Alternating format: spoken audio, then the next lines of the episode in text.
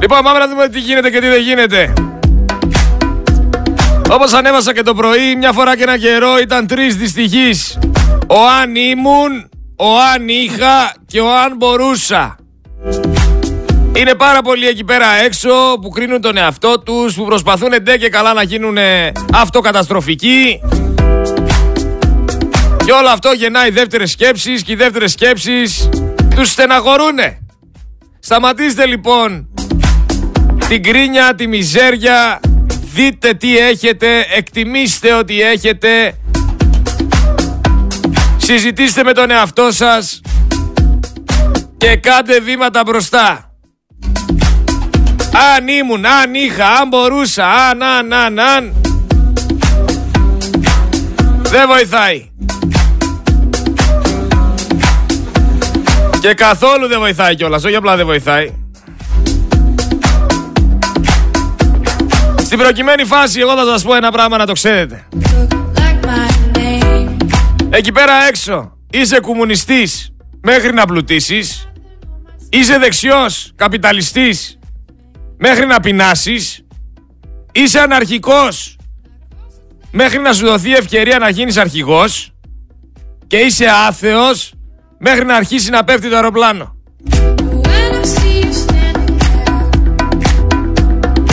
Γι' αυτό όλοι, μα όλοι αλλάζουν οπτικές γωνίες. Όλοι μα όλοι σε κάποια φάση της ζωής τους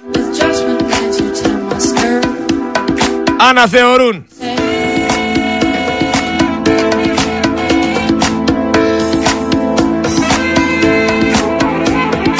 Είναι μια αλήθεια αυτή.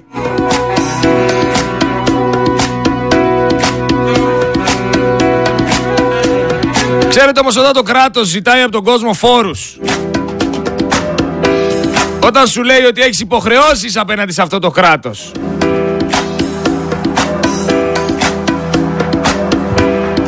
Όταν εσύ πληρώνεις και δεν έχεις αυτά που πλήρωσες Όταν σου μιλάνε για δημοκρατία και δεν υπάρχει ελευθερία τότε αρχίζεις να καταλαβαίνεις με όλα αυτά που γίνονται ότι δεν μπορείς να ψηφίσεις ό,τι κόμμα θέλεις. Οι νεοδημοκράτες στην προκειμένη φάση λειτουργούν αντισυνταγματικά. Και τους ενδιαφέρει η άποψή σας και τι κάνατε.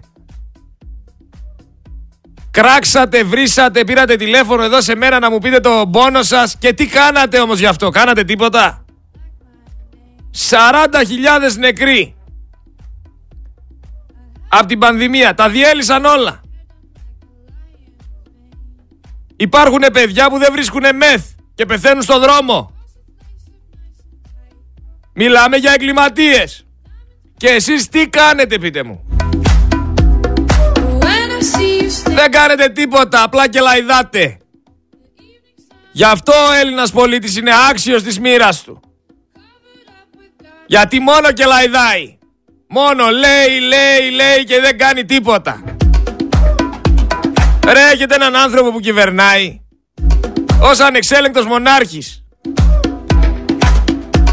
Έχει αυξήσει το δημόσιο χρέος κατά 40 δις. Αυτή τη στιγμή που μιλάμε η χώρα βρίσκεται στη θέση 107 του πίνακα ανελευθερίας και αφήνει να εννοηθεί ότι όλοι είμαστε ίδιοι. Όχι ρε κούλι, δεν είμαστε ίδιοι.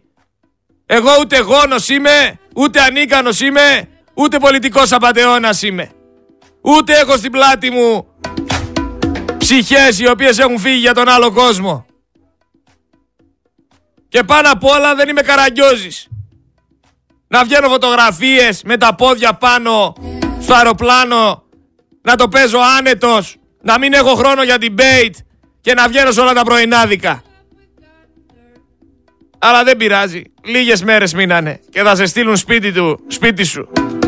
Λίγες είναι οι μέρες που μείνανε. Άκου εκεί τα ενίκια αυξάνονται επειδή η οικονομία πάει καλά. Πού είδες ρε την οικονομία να πηγαίνει καλά; Μαύρισμα σε όλους αυτούς.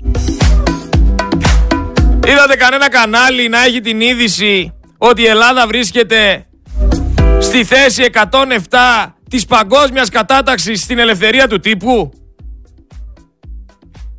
Πείτε μου, είδατε κάνα κανάλι να το λέει, να το συζητάει, να το έχει πρωτοσέλιδο; Γιατί άραγε δεν το έχει;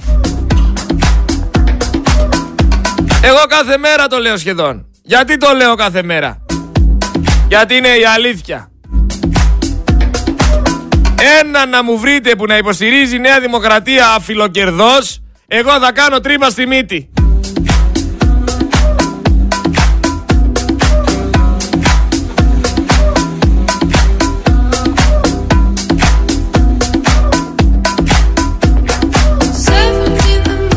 Πάμε όμως σε αυτό το τρένο. Πάμε σε αυτό το μοιραίο τρένο. Μας είπανε λοιπόν ότι στο μοιραίο τρένο υπήρχαν 350 άτομα. Οι 195 γύρισαν με πούλμαν στη Θεσσαλονίκη. 25 άτομα πήγανε στο νοσοκομείο Λάρισας. 20 άτομα στο νοσοκομείο Θεσσαλονίκης. Και έχουμε 57 νεκρούς. Λείπουνε 53 άτομα. Το καταλάβατε; Όταν βγαίνω και λέω εδώ ότι δεν είναι 57 οι νεκροί στα τέμπη, γιατί έχουν γράψει 53 άτομα σαν αγνοούμενους, όχι σαν νεκρούς. Έχουν περάσει ένας μήνας και κάτι έχει περάσει. Πού είναι τελικά αυτοί οι άνθρωποι; Γιατί οι νεκροί δεν είναι 110. Γιατί δεν παίζει παντού αυτός ο αριθμός, ξέρετε; Αν σκεφτείτε, αν καθίσετε λίγο και αναρωτηθείτε, θα βρείτε την απάντηση. Γιατί δεν τους συμφέρει προεκλογικά να λένε ότι ήταν τόσοι οι νεκροί στα τέμπη. Ξαναλέω λοιπόν, 350 επιβάτες, 195 γύρισαν με το πούλμα στη Θεσσαλονίκη. 25 στο νοσοκομείο της Λάρισας, 20 στο νοσοκομείο Θεσσαλονίκης. 57 οι νεκροί. Οι άλλοι 53 πού είναι;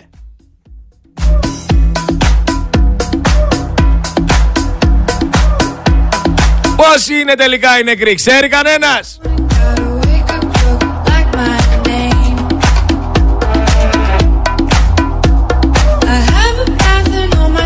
Ποιος φταίει; Εγώ φταίω, εσύ φταίς; Ή αυτοί; Χρωστάγαμε ρε 320 δις. Ξεπουλήσαμε τη ΔΕΗ. Ξεπουλήσαμε τον ΟΣΕ. Ξεπουλήσαμε τα λιμάνια. Ξεπουλήσαμε τον ΟΤΕ. Ξεπουλήσαμε τις μαρίνες. Τα αεροδρόμια. Τα νοσοκομεία. Τους αρχαιολογικούς χώρους. Την ιστορία. Όλα τα ξεπουλήσαμε. Και πλέον εφόσον τα ξεπουλήσαμε όλα από 320 δις που χρωστάγαμε, χρωστάμε 400 δις. Για εξήγησέ μου εσύ, όλα αυτά τα λεφτά από το ξεπούλημα, πού πήγανε; Πού πήγανε. Θα μου απαντήσει κανένας. Έχουμε λοιπόν δύο ερωτήματα μέχρι στιγμής. Πού πήγανε τα λεφτά; Από το ξεπούλημα; Πόσοι είναι οι νεκροί τελικά στα τέμπη; Γιατί από ό,τι φαίνεται θέλετε να με τρελάνετε. Δεν θέλετε κάτι άλλο. Για να μην το πάω κι αλλού. Γιατί πρέπει να το πάω κι εκεί. Δεν έβγαινε ο Γεραπετρίτης και έλεγε ότι με περισσότερες μεθ θα πέθαιναν περισσότεροι άνθρωποι. Υπάρχει δήλωση, καταγεγραμμένα είναι όλα. Δεν έβγαινε ο Σκέρτσος, ο οποίος δεν ξέρει καλά τα νούμερα του πληθωρισμού και έλεγε δεν χρειαζόμαστε ένα πολυτελές εσύ με πολλές μεθ γιατί λέει μετά την πανδημία τι θα τις κάνουμε. Δεν έβγαινε ο Μπουμπούκος ο Γεωργιάδης και έλεγε ότι έρχεται ο χειρότερος χειμώνας από το 1942. Δεν έλεγε ο Πέτσας ότι όποιος δεν προσαρμόζεται πεθαίνει. Πού είστε βρε χρυσόψαρα. Γιατί δεν εμφανίζεστε; Ο Άδωνης, ο οποίος τι κάνει; Τρέχει να αρπάξει ό,τι σταυρουδάκι μπορεί. Περνάει από εκκλησίες. Περνάς από εκκλησίες, βρε, δεν τρέπεσαι λιγάκι. Και έχω να πει, έχω να πω. Στον πατέρα Θωμά Συνοδεινό. Στον πατέρα Θωμά Συνοδεινό, ο οποίος στις φωτογραφίες αγκαλιάζει και κοιτάει στα μάτια τον Άδωνη Γεωργιάδη ότι θα έπρεπε να ντρέπεται. Θα έπρεπε να ντρέπεσαι. Μόνο και μόνο που αγκαλιάζεις αυτόν τον άνθρωπο. Το συνόδευσες. Του ευχήθηκες; Από πού και ως πού ρε; Από πού και ως πού ρε πατέρα Θωμάς Συνοδυνέ; Για ποιο λόγο να το κάνεις αυτό το πράγμα; Δεν κατάλαβα.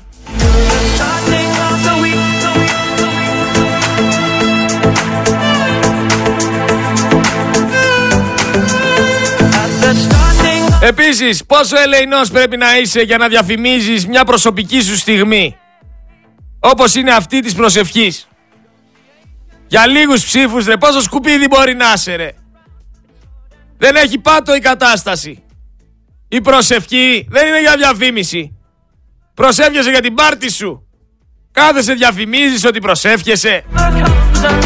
Και το βλέπει ο Έλληνας πολίτης και αντί για να πει τι ξεφτύλας είναι αυτός λέει μπράβο. Να ένας χριστιανός ορθόδοξος. Έτσι είναι οι χριστιανοί ορθόδοξοι.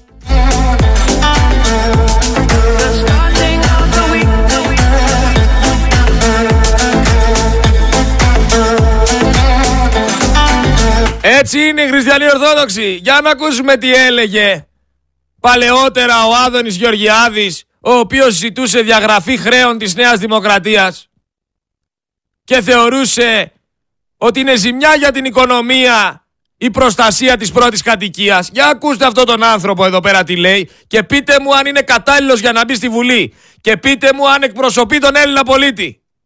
Η Νέα Δημοκρατία είναι ένα κόμμα εξουσίας. Αυτό που θα χειριστεί είναι προφανώς την οικονομική κατάσταση της χώρας όπως προσπάθησε να το κάνει και στο παρελθόν. Αν είστε ο νικητής αυτής της εσωκομματικής διαμάχης. Θα παραλάβετε ένα κόμμα το οποίο είχε ένα δανεισμό, δεν θυμάμαι ακριβώς πόσο, αλλά είναι περίπου 120-130 εκατομμύρια. Μακάρι να τόσο. Παραπάνω; Κοντά στα 200. Κοντά στα 200 εκατομμύρια είναι τα χρέη της Νέας Δημοκρατίας. Ωραία. Μπορείτε να μας εξηγήσετε πώς είναι δυνατόν ένα κόμμα που λέει ότι θέλει να νοικοκυρέψει τον τόπο να έχει μαζέψει χρέη 200 εκατομμύρια και τι θα κάνετε με αυτά τα χρέη; Πρώτα αυτή η ερώτηση σου Θα ζητήσετε. Ναι, όχι θέλω να πω εσείς. Θα ζητήσετε να διαγραφούν τα χρέη από τις τράπεζες, αν τα Εγώ, πληρώσουν οι εγώ, Έλληνες εγώ πολίτες. ποτέ στη ζωή μου δεν έχω βγει σε μια κάμερα και να έχω πει ψέματα στον κόσμο.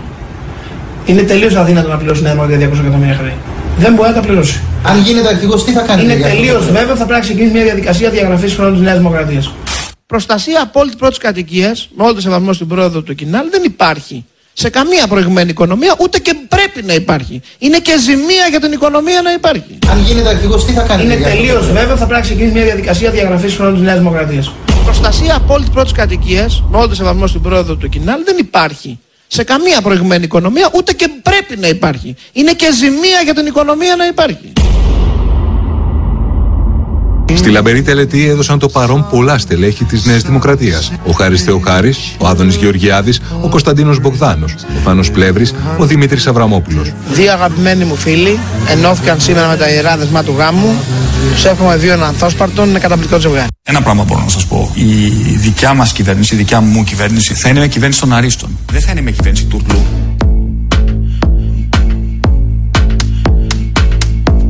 Η κυβέρνηση των αρίστων, παιδιά, αυτή είναι. Ο Άδωνης Γεωργιάδης που ζητάει διαγραφή χρέων της Νέας Δημοκρατίας αλλά θεωρεί πλήγμα για την οικονομία την προστασία της πρώτης κατοικίας. Αυτός είναι. Αυτόν στηρίζουν 70.000 οικογένειες όπως λέει. Αυτές τις 70.000 οικογένειες θα έπρεπε να τις βλέπουμε στον δρόμο και να τις φτύνουμε.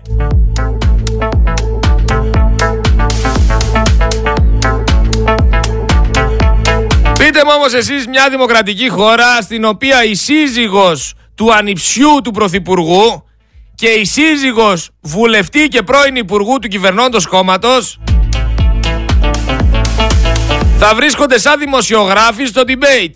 Γιατί η Σία Κοσιόνη και η Μάρα Ζαχαρέα που θα βρίσκονται στο debate των πολιτικών αρχηγών έχουν προσωπικές σχέσεις, συγγενικές σχέσεις με τον Κυριάκο Μητσοτάκη. Πώς λοιπόν η Σία Κοσιόνη και η Μάρα Ζαχαρέα θα, προσπαθήσει, θα προσπαθήσουν να στριμώξουν τον Πρωθυπουργό εφόσον είναι συγγενείς τους; Δηλαδή άλλους δημοσιογράφους δεν έχει η Ελλάδα.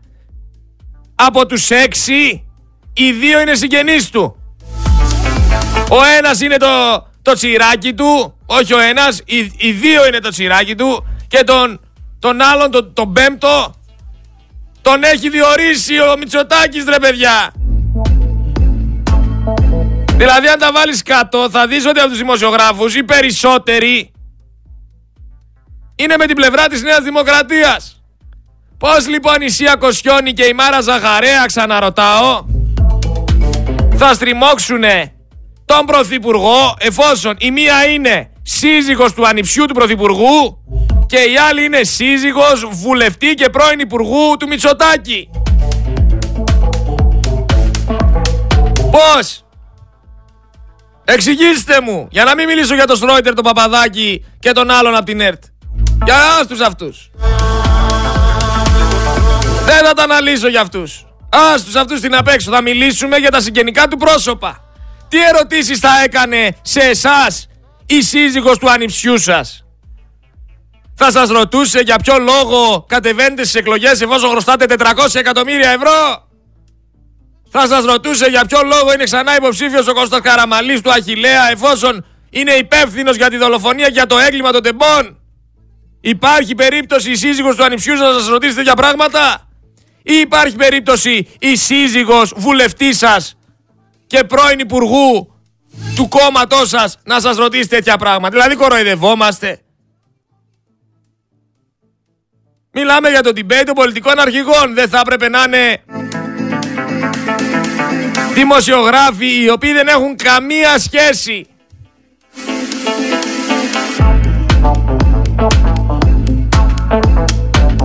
Καταντάει αηδία ρε παιδιά η κατάσταση, αηδία. Και μου λέτε μετά ότι δεν υπάρχει οικογενειοκρατία. Σας διαβάζω δύο τίτλους για να καταλάβετε τι συμβαίνει στην Ελλάδα και για, για να καταλάβετε τι ακριβώς συμβαίνει και με την Εκκλησία και με το χριστιανισμό και για το πόσο έχουμε, κατά πόσο έχουμε χάσει την μπάλα. Μια ειδική πτήση λέει μιας αεροπορικής εταιρείας στην Αθήνα με, συγγνώμη, με ειδική πτήση μιας αεροπορικής εταιρείας στην Αθήνα η εικόνα του άξιον εστί από το Άγιο Όρος. Με ειδική πτήση λοιπόν η εικόνα του άξιον εστί από το Άγιο Όρος. Και παράλληλα διαβάζω και έναν άλλο τίτλο. Τραγωδία στην Κέρκυρα. Μωρό γεννήθηκε νεκρό γιατί δεν υπήρχε πτυτικό μέσο για μεταφορά στην Αθήνα. Και ρωτάω εγώ, είναι πιο σημαντικό να μεταφέρουμε την εικόνα ή να μεταφέρουμε μια γυναίκα η οποία χάνει το παιδί της; Για ποιο από τα δύο θα ψηφίζατε εσείς να σηκωθεί η ειδική πτήση; Για να μην τρελαθούμε τελείως. Εγώ για την έγκυο θα το σήκωνα. Η εικόνα δεν θα πάθει κάτι και να φύγει μετά από μια εβδομάδα. Αλλά βλέπεις, πέρσι ήμασταν στη θέση 108 στην ελευθερία του τύπου. Έτσι. Φέτος είμαστε στη θέση 107. Αν θεωρείτε εσείς ότι πάμε μια χαρά, σε περίπου 107 χρόνια από τώρα, με αυτό το ρυθμό, ίσως γίνουμε πρώτοι.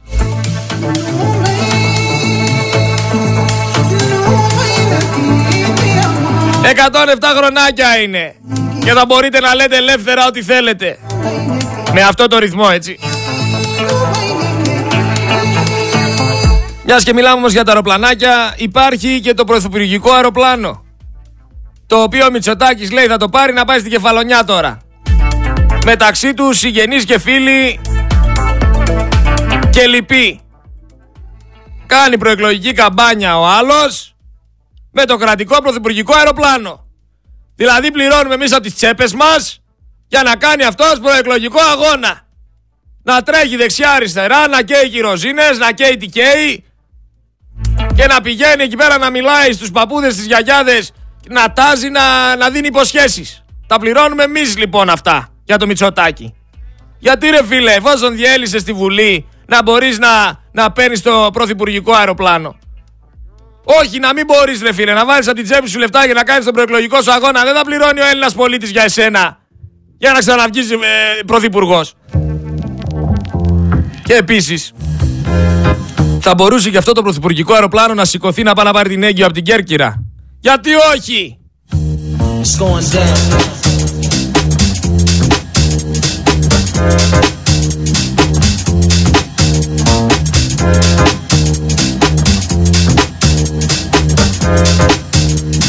Με πετάει τελευταία όλο χορηγούμενες, χορηγούμενες από κόμματα, από τον έναν, από τον άλλον. Μου έρχονται email, γραφεία τύπου, μας έχουν ζαλίσει να μην πω τι.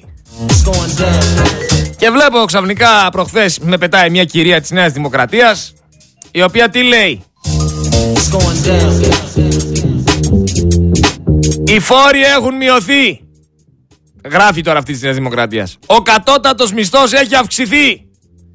Οι επενδύσεις λέει έχουν πολλαπλασιαστεί. Το κράτος έχει ψηφιοποιηθεί. Και η Ελλάδα λέει έχει εξοπλιστεί. Νέα Δημοκρατία και το όνομά της. Και λέω εγώ τώρα. Το προσδόκιμο έχει φτάσει στα 180. Η θάλασσα δεν είναι αλμυρή. Ο ουρανός δεν είναι γαλάζιος. Οι δράκοι είναι πράσινοι και οι ελέφαντες ροζ. Και η τιμή των ναρκωτικών πλέον είναι εξευτελιστική. Μπορείς αν θέλεις να αγοράσεις έναν δολοφόνο και να κλείσεις επιτόπου ένα συμβόλαιο θανάτου.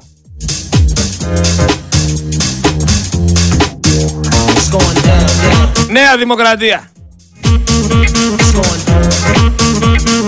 Ξέρετε οι άνθρωποι ποτέ δεν λένε τόσα ψέματα. Μόνο όταν πρόκειται να κερδίσουν κάτι. Είτε αυτό είναι για τον εγωισμό τους, είτε για την τσέπη τους, είτε για οτιδήποτε. Συνήθως λένε ψέματα μετά το ψάρεμα, όπως κάνει ο πρωινός, στη διάρκεια του πολέμου και πριν τις εκλογές. Αυτές είναι.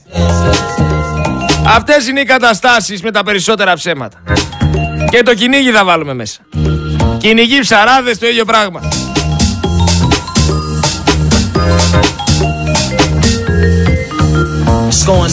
Είχε πει ο Θανάσης ο Βέγκος που σαν χθες έφυγε από τη ζωή Ο τεράστιος Θανάσης Βέγκος Είχε πει Δεν έχω χρόνο να μισώ αυτούς που με μισούν Είμαι απασχολημένος αγαπώντας αυτούς που με αγαπούν Πόσα ήξερες ρε μεγάλε, τι άνθρωπος ήσουνα 50 σαν εσένα να είχε η Ελλάδα, αλλιώς θα ήταν τα πράγματα. Αλλά όσο μεγαλώνω καταλαβαίνω ότι οι παλιοί καλύτερα τα λέγανε. Τι να πει κανείς όμως. Ό,τι μπορεί ο καθένας.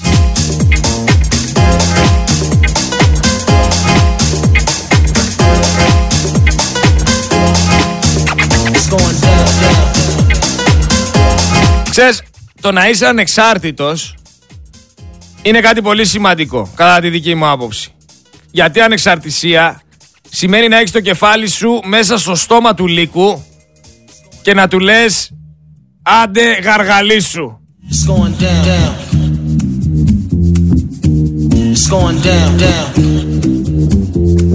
Σε μια κυβέρνηση όπως αυτή του Μητσοτάκη όμως με Υπουργό Εργασίας το Χατζηδάκη Παιδεία στην Κεραμαίος Εσωτερικών το Βορύδι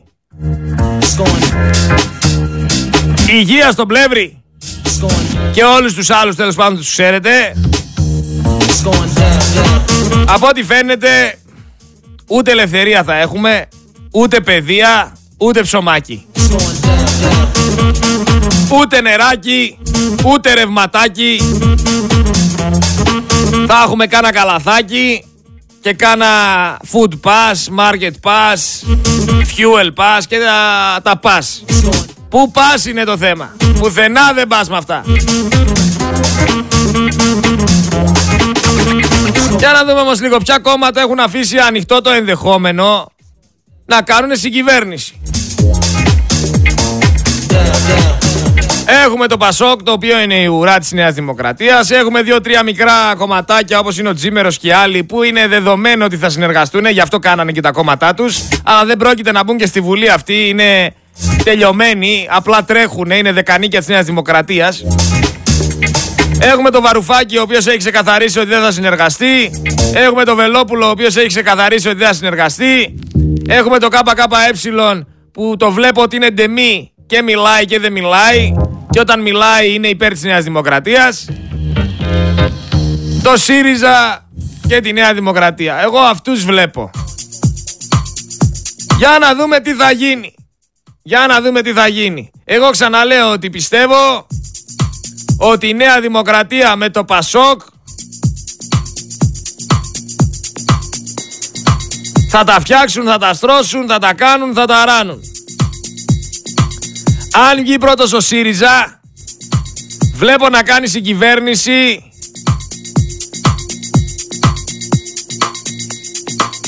με το Μέρα 25. Άσχετα τι λέει ο Βαρουφάκης. Εγώ θεωρώ ότι είναι δική τους δεξαμενή. Φυσικά κάποιοι ακόμα βγαίνουν και λένε ότι ο Ηλίας Κασιδιάρης θα κερδίσει τις εκλογές. Δεν μπορούν να χωνέψουν ότι ο Ηλίας Κασιδιάρης καλός ή κακός, έχει αποκλειστεί από τις εκλογές. Μπορεί να βγαίνει να λέει ότι θα κατέβει, θα κάνει, θα ράνει, αλλά δυστυχώς, παιδιά, τον έχουν αποκλειστεί να κάνουμε. Αντισυνταγματικό, έτσι κινήθηκε η Νέα Δημοκρατία. Εσείς να τα βλέπετε, δεν θα είναι στις εκλογές ο Κασιδιάρης. Οπότε ξεκολλήστε τον εγκέφαλό σας και πάμε λίγο να δούμε τι θα κάνουμε. Εκτός άμα ακόμα είστε στην Πρωτομαγιά. Άμα το μυαλό σας έχει μείνει πάνω από τη φουφού και είστε ζαλισμένοι από τον καπνό.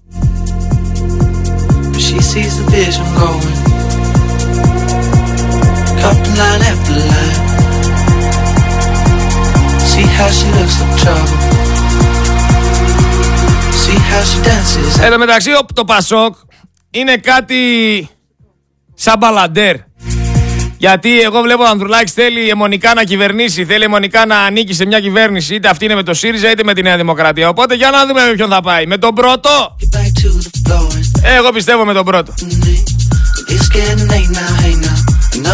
Επειδή πολλοί με ρωτάνε, Γρηγόρη, εσύ τι λες, εσύ τι θα έκανες, τι θα έρανες; Εγώ, φίλοι μου, δεν με ενδιαφέρει ποιος θα βγει. Εμένα με ενδιαφέρει να κάτσουν στο σκαμνί όλοι οι απαταιώνε, όλοι οι ψεύτες Άμα έχουν κλέψει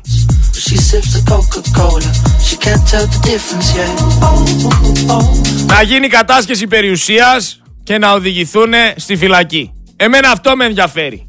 Τα λαμόγια, οι κλέφτες, οι ψεύτες και οι συμμορίες και οι μαφιόζοι και το παρακράτος να μην κάνουν κουμάντο στην Ελλάδα. Εμένα αυτό με ενδιαφέρει.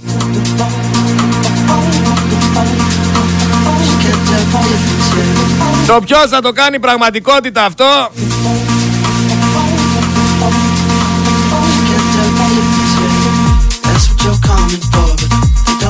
Θα το αποφασίσω τελευταία στιγμή πάνω από την κάλπη. Το είπα και το ξαναλέω. Εδώ ρε παιδιά η χώρα πάει σε εκλογές Και το πολιτικό της σύστημα είναι η υπομοιρία. Είμαστε υπομοιρία Υπάρχουν παράκεντρα.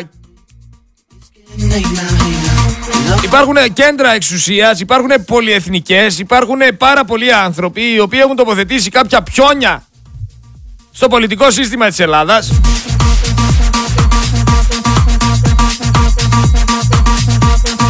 Οι οποίοι λειτουργούν με τακτικές μαφίας, είτε έχοντας στην κατοχή τους παράνομο υλικό επαγγελματικών ή προσωπικών στιγμών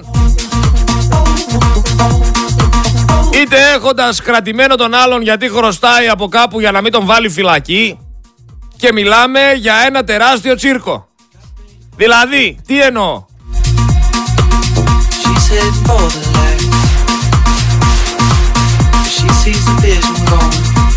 Εγώ θεωρώ ότι η κυβέρνηση αυτή τη στιγμή επιλέγει πρόσωπα τα οποία μπορεί να διαχειριστεί. Είτε αυτός είναι ένας επιχειρηματίας ο οποίος χρωστάει εκατομμύρια και του λέει ο Κούλης, έλα εδώ, θα κατεβείς να με βοηθήσεις και δεν θα σε βάλω φυλακή. Είτε αυτός είναι ένας άνθρωπος με τον οποίο παρακολούθησαν με το χύψη σύστημα Predator και έχουν για την πάρτη του στοιχεία τα οποία είτε θα τον ξεφτυλίσουν είτε θα τον οδηγήσουν στη δικαιοσύνη και τον καλούν και τον λένε. Έλα εδώ ρε φλαράκι Εδώ έχεις ένα ροζ βίντεο με αυτήνα Θες να το μάθει η γυναίκα σου. Όχι. Οπότε θα κάνεις αυτό που σου λέμε. Έλα εδώ φλαράκι Χρωστάς. Θες να πάει η εφορία σπίτι να ψάξει; Θες να έρθεις να σε κάνει να σε ράνει; Όχι. Οπότε κατέβαμε τη Νέα Δημοκρατία ή με το ΣΥΡΙΖΑ ή με το ΠΑΣΟΚ και κάνε αυτά που σου λέμε. Αυτά υπάρχουν στην Ελλάδα. Να το ξέρετε. Υπάρχουν και είναι τακτικές τις οποίες χρησιμοποιούν οι μαφιόζοι. Το κατά πόσο όμως τώρα ο Έλληνας μπορεί να καταλάβει αυτά που λέω. Ο Έλληνας μπορεί να καταλάβει το πώς λειτουργεί το πολιτικό σύστημα και το πώς μπορεί να χτυπήσει το πολιτικό σύστημα είναι ενός ε, είναι μια πολύ μεγάλη ιστορία και αλλουνού παπά Ευαγγέλιο. Δηλαδή, καθόμουν συζητούσα για τους Τούρκους. Οι οποίοι οι Τούρκοι έχουν προϊστορία. Καλός ή κακός ρε παιδιά. Έχω κι εγώ φίλους Τούρκους. Έχω δύο φίλους Τούρκους εγώ. Τους είχα γνωρίσει στη Γερμανία. Οι οποίοι μου λένε δεν το χωνεύουμε τον Ερντογάν. Εμείς αγαπάμε τους Έλληνες. Ο λαός δεν έχει πρόβλημα με το λαό. Αλλά υπάρχει ένα αλλά. Οι Τούρκοι, καλός ή κακός, σαν χώρα έχει προϊστορία. Μας έχουν ξεκληρίσει. Και όχι μόνο εμάς. Πάρα πολλούς λαούς έχουν ξεκληρίσει και δεν έχουν φιλικές τάσεις. Θέλουν να διεκδικήσουν είτε έδαφος, είτε χρήμα, είτε κάτι που ανήκει. Στην Ελλάδα. Όχι μόνο, όχι μόνο στην Ελλάδα. Και στη Συρία και στους Κούρδους και σε πάρα πολλούς λαούς. Και κάνω εγώ την εξής ερώτηση. Θα μας σώσουν ρε παιδιά από τους Τούρκους; Όπως και αν λειτουργούν. Είναι οι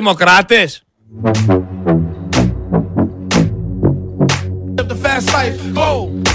Είναι οι δημοκράτες που τους πετάξανε γιαούρτι και τρέξανε στα επίγοντα. Είναι οι δημοκράτες που τους πετάξανε τέσσερα πακέτα μακαρόνια στην εξώπορτα και κρύβανε τα παιδιά στο υπόγειο. Αυτοί οι άνθρωποι φοβούνται τη σκιά τους. Θα πάρε κόντρα σε τέτοια εθνικά ζητήματα. Δεν υπάρχει καμία περίπτωση. Και αναρωτιέμαι και λέω, γιατί δεν μιλάει κανένας για την Τουρκία; Πού είναι ο Φλόρος. Ο Φλόρος που όπως αποδείχθηκε τον παρακολουθούσανε. Μήπως ο Φλόρος κάνει τον Φλόρο ή είναι Φλόρος γιατί το κρατάνε από κάπου;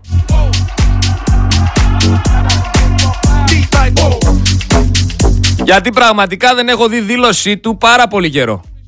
Πού είναι ρε παιδιά ο αρχηγός Γεθά; Εδώ μιλάνε όλοι για συνεκμετάλλευση Αιγαίου. Μιλάνε ότι δεν χρειαζόμαστε το Καστελόριζο. Πού είναι ο αρχηγός Γεθά να πάρει θέση; Πού είναι ο αρχηγός του στρατού να βγει να πει τι είναι αυτά που λέτε; Τον κρατάνε από κάπου; Αν το κρατάνε από κάπου, προτείνω τον κύριο Φλόρο να βγει και να πει σαν αρχηγός ΓΕΘΑ Παιδιά ξέρετε κάτι, με κρατάνε από εκεί πέρα. Η Ελλάδα δεν θα σωθεί χωρίς θυσίες. Η Ελλάδα θα σωθεί μόνο αν μπορέσετε να αφήσετε πίσω σας το φόβο και να βγείτε μπροστά και να πείτε την αλήθεια. Πράγμα που κάνω εγώ.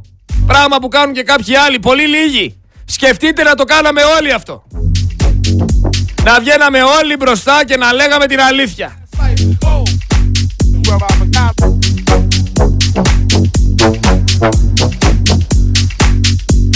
Πού είναι ρε ο Φλωρός;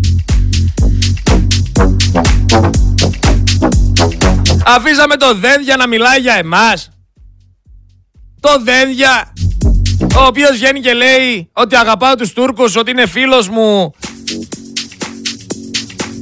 ο Υπουργός Εξωτερικών της Τουρκίας, ο οποίος Υπουργός Εξωτερικών απειλεί την Ελλάδα μαζί με τον Ερντογάν και λένε ότι θα έρθουν νύχτα και ότι θα μας πετάξουν στη θάλασσα και ότι θα μας σκοτώσουν και ότι θα μας, και θα μας κάνουν και θα μας κλάσουν στην τελική. Αλλά ρε δένδια, Τι φίλους έχεις δηλαδή; Για πες μου λίγο. Τι είναι αυτοί οι φίλοι σου; Που λένε τέτοια πράγματα για τον ελληνικό λαό; Αντί για να βγεις μπροστά και να πεις τι είναι αυτά που λέτε ρε; Βγαίνεις και λες είμαι φίλος τους. Ρε προδότη. Βγαίνεις και λες ότι είμαι φίλος τους. Έτσι είναι οι φίλοι.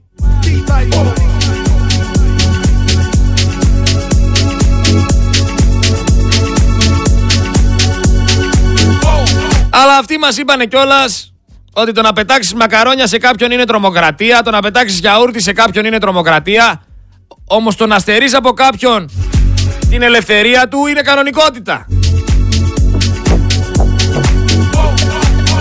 Τελικά, πώς θα πάρουμε την πόλη; Πώς θα την πάρουμε την πόλη με αυτούς; Δεν νομίζω. Δεν νομίζω φίλοι μου. Σας απογοητεύω το ξέρω αλλά δεν νομίζω.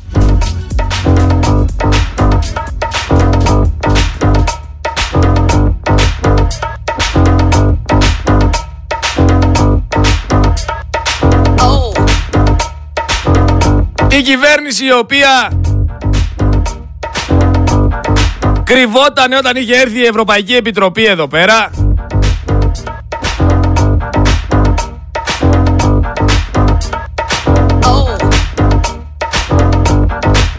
Η κυβέρνηση η οποία παρακολουθούσε όλους τους δικούς της ανθρώπους.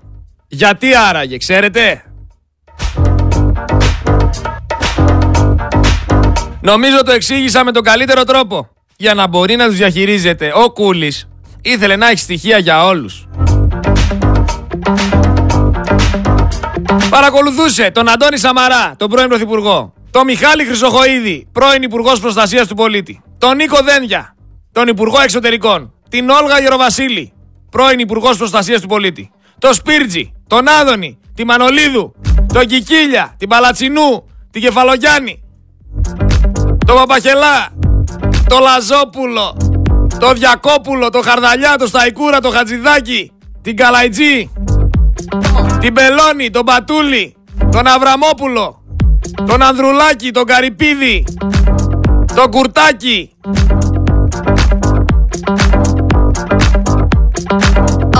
την Αντωνοπούλου.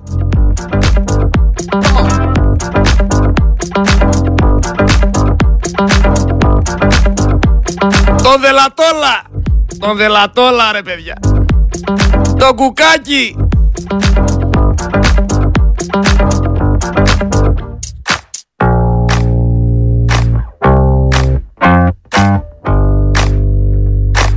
Το φλόρο.